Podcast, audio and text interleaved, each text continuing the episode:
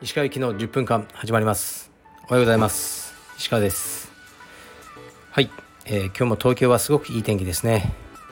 で昨日はですね恵比寿に行ってきました。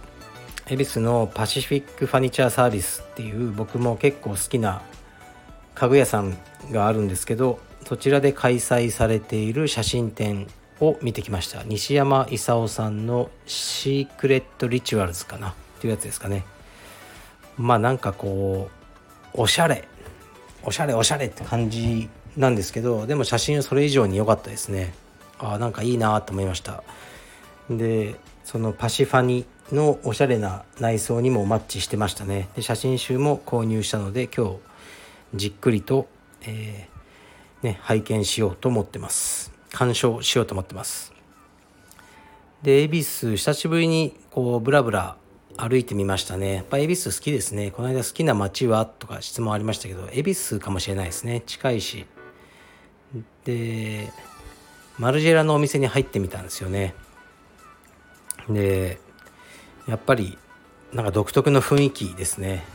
あの、物件がまずいいし、うん、あの、マルジェラって、マルジェラはやっぱりまあね知らない人は知らないと思うんですけどあのステッチでそのブランドを表してるんですけどあのブランディングがやっぱり秀逸ですよね。たうん、ロゴとかタグとかじゃなくてあのステッチで表すあのねマルジェラ感っていうのはすごいですよね。見せすぎずにでもステッチでこうねちょっとマルジェラだよってこうね主張できるみたいな感じですね。まあ昨日見たらやっぱレザーで35万ぐらいでしたね。もちろん買いませんでしたけど。はい。ではレターに参ります。えー、っと。石川さんこんにちは。以前もうモテる必要はないから好きな服を着てるとおっしゃっていたと思いますが逆に今モテる服って何だと思いますか？はい。ありがとうございます。そうですね。まあユニクロじゃないですかね。本当にこうまあモテるシチュエーションにもよると思うんですけど例えばもうなんかね六本木の夜のお店とか行ったらモテるのは、まあ、時計じゃないですか。パテックとかはめてたらめっちゃモテるんじゃないですか。女の子そういうのも見る癖がついてると思うんでそういうところの女の子は。ね靴とか、まあ、時計分かりやすいですよね。もろもろなんで。お金持ってるぞみたいな。でかっこいいみたいな感じになるのかなと思うんですけど例えば合コンとかだったら多分ねユニクロですよ。モノトーンでなんかロゴとかの服着ないで僕みたいにオーバーサイズとかネックレスとかねしない方がいいんですよ。ネックレスとかしてるとなんかめんどくさそうなやつっぽいじゃないですか。主張が強いんだろうなこの人とか。思いますよね。だからこう清潔感ってよく言いますよね女性も。モノトーンの体にジャストであった血のパンかなんか履いてうん白いシャツ着てなんかジャケット羽織るみたいな。そういうのがモテるんじゃないですかね、うん。まあ、僕はあまりそういうのが興味ないっていうだけですね。はい。次いきます。石川先生はじめまして。更新いつもありがとうございます。古い柔術愛好家は石川先生をマッチョドラゴンの愛称で記憶していると思うのですがどういう経緯でそう故障されることになったのでしょうか。また先生は現役時代フェザー級かっこペナ級で試合をされることが多かったと思いますが試合のない時の通常体重はどのくらいを維持していたのでしょうか。はいありがとうございます。マッチョドラゴンっていうのは僕プロレスを一切見ないんですけど藤波辰巳さんのニックネームだったらしくなぜかある日パラエストラ東京でえー、っと昼柔術に参加してた時に中井先生が「鹿君ってマッチョだよね」マッチョドラゴンって言い出した。それだけですね。高井先生は言い出すとなんかもう止まらないんですよね。でそれがいつの間にかニックネームになったっていうことですね。でそうフェザー級そう僕は紫帯えーと、黒帯も初期まではペナ級フェザー級で試合してたんですね。同撃70キロ。で僕は通常体重ねもう67ぐらいしかなかったんですよ。だから減量ほぼなかったですねその頃は。はい。であのー、黒帯の最後の方は1つ落としてえっとライトフェザーでやってたんですね。そうするとやっぱり5キロ6キロ落と落とさなきゃいけないんでそこはきつかったですね。もともと脂肪がなかったので。うん。だからね本当はその間ぐらいの階級があったらね僕にとっては一番良かったんだろうなと思ってます。はい。レターはこんなもんにしとくかな。えー、っとあもう一ついきますね。石川先生こんにちは。いつも楽しく拝聴しております。先日のストーリーで息子さんの体操されているのを拝見しました。すごく上達されていて驚きました。これからも息子さんの上達を楽しみにしています。はい。ありがとうございます。そうなんですよね。実はなんかもう充実をあまりやらなくなってえっ、とね疲労道場の充実クラスに実は参加させてもらってるんですよね。疲労道場はレダがやっててまあはっきり言ってちょっとね緩いんですよ。まあ遊び楽しい充実。いい悪いじゃないですよ。青山はジェイソン先生。もうちょっと厳しい。三田は多分もっと厳しいんでしょうね。厳しいっていうかなんかもうガツガツやってるイメージですよね。イメージしかないですけど。でまああとうちがね疲労道場にめっちゃ近いんですよ。だからうちの妻があの楽だっていうことで疲労道場に行かせてたらうちのあの息子は「遊び充実楽しい!」って言ってますね。まあいいんじゃないですかねそれで。で体操は今朝もやりましたね。で週に1回ぐらいそのねリアルな体操の先生に見てもらってそこで僕が教え方を覚えて僕はもう一切できないんでえー、っとねそれをやらせるって感じですね。まあ今のところ楽しくやってますね。ご褒美がサッカーなんですよねうちの息子は。僕とサッカーのゲームをしたくて全部やってる感じですね。だから僕ももう汗だくです毎朝。今日もやりました。はい。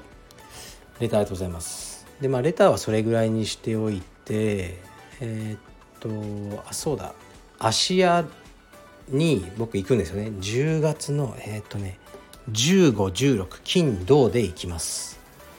でちょうど16日が帯の授与式らしいんですよね。偶然。ですからそこにもいると思いますね。でまあ皆さんにお話とか、まあ、僕は出しゃばらないようにしますけどえー、っとねさせてもらったらと思いますしで岩崎となんかインスタあインスタじゃないや。このスタンド FM の収録をやろうと思います。まあ前編後編ぐらいに分けて。だから岩崎への質問とか岩崎に関する質問とかあったらレターで送ってください。その時に彼に聞いてみようと思います。だ神戸ね芦屋の皆さんにお会いするのも本当に楽しみですね。うん。楽しみです。でえー、っとなんか東京は昨日感染者100名切ってましたね。うんやっと。でまた冬増えるのかなとか思ってますけど、ね、とりあえず今は減ってきていいですね。僕は外歩く時はマスクしてないですね。でも結構みんなしてますね。うん。でそう。でまあ道場はねやっぱり10月カルペディエムに限らずいろんな道場で今ねもう入会キャンペーンってこうねやってますね、まあ、ずっとこう我慢してきたあれをね発散するかのごとくでうちも嬉しいことに今まで休会してた方があのね休会を終えて、ね、練習再開とかされてるのもちょっと聞いてるので非常に嬉しいですね。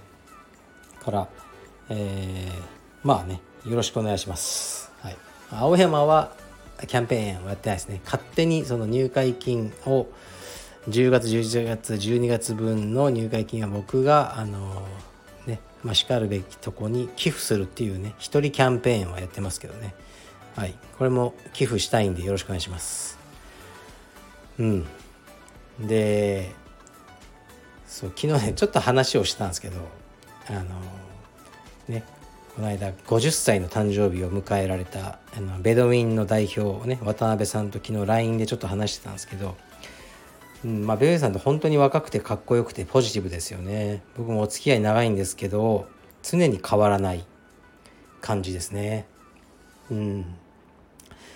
でまあファッション業界もすごく大変だと思うんですけどこう本当ねベベさんすごいと思いますね。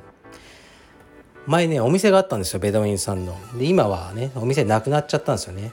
でまあいろいろね仕事ってあるけど、まあ、お店あったお店がなくなるなくなるっていうか、まあ、なくしたっていろんな戦略があるんでしょうけどまあねなんか聞きづらいじゃないですか。あのお店なくなっちゃいましたねみたいな、うん、でもまあお付き合いも長いんで聞いてみたんですよね。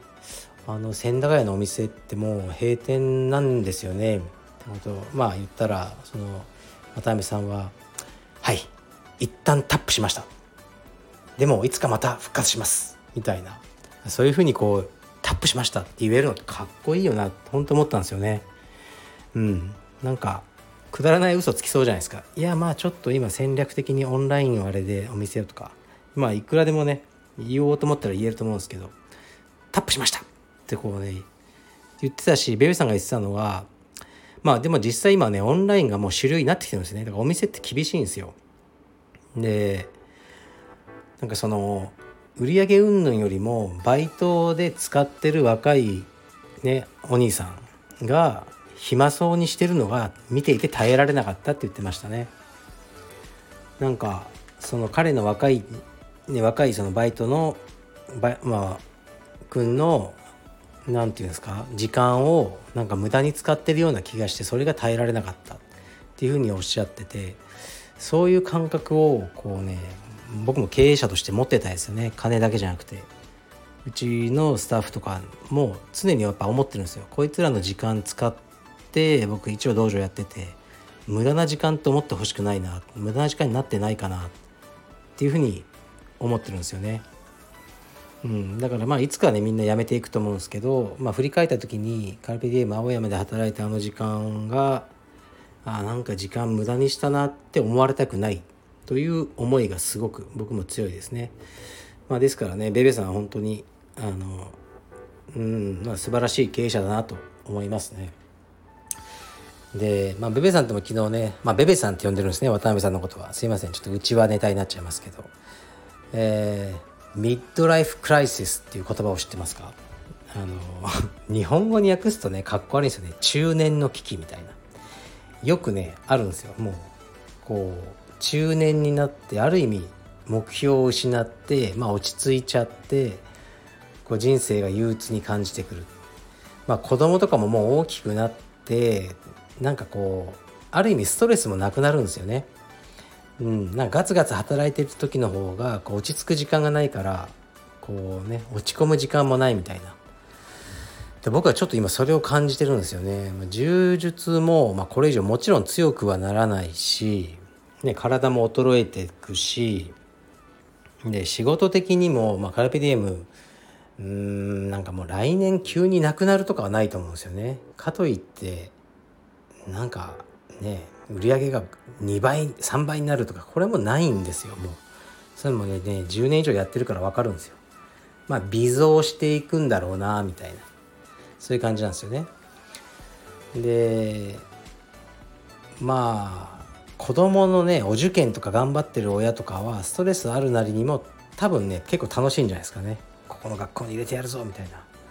僕そういうのもないんですよ、まあ、生きてればいいなみたいな、まあ、唯一こう息子が充実なんかねやってくれたらと思ったんですけどなんかねこう教育パパみたいのにはなんかなりたくないというか結局はもう息子が決めることなので、うん、急に充実やめてねあのスケボーやるぜとかなったらもう止めらんないと思うんですよね。だからあんまり入れ込むのもやめようとか思ってて。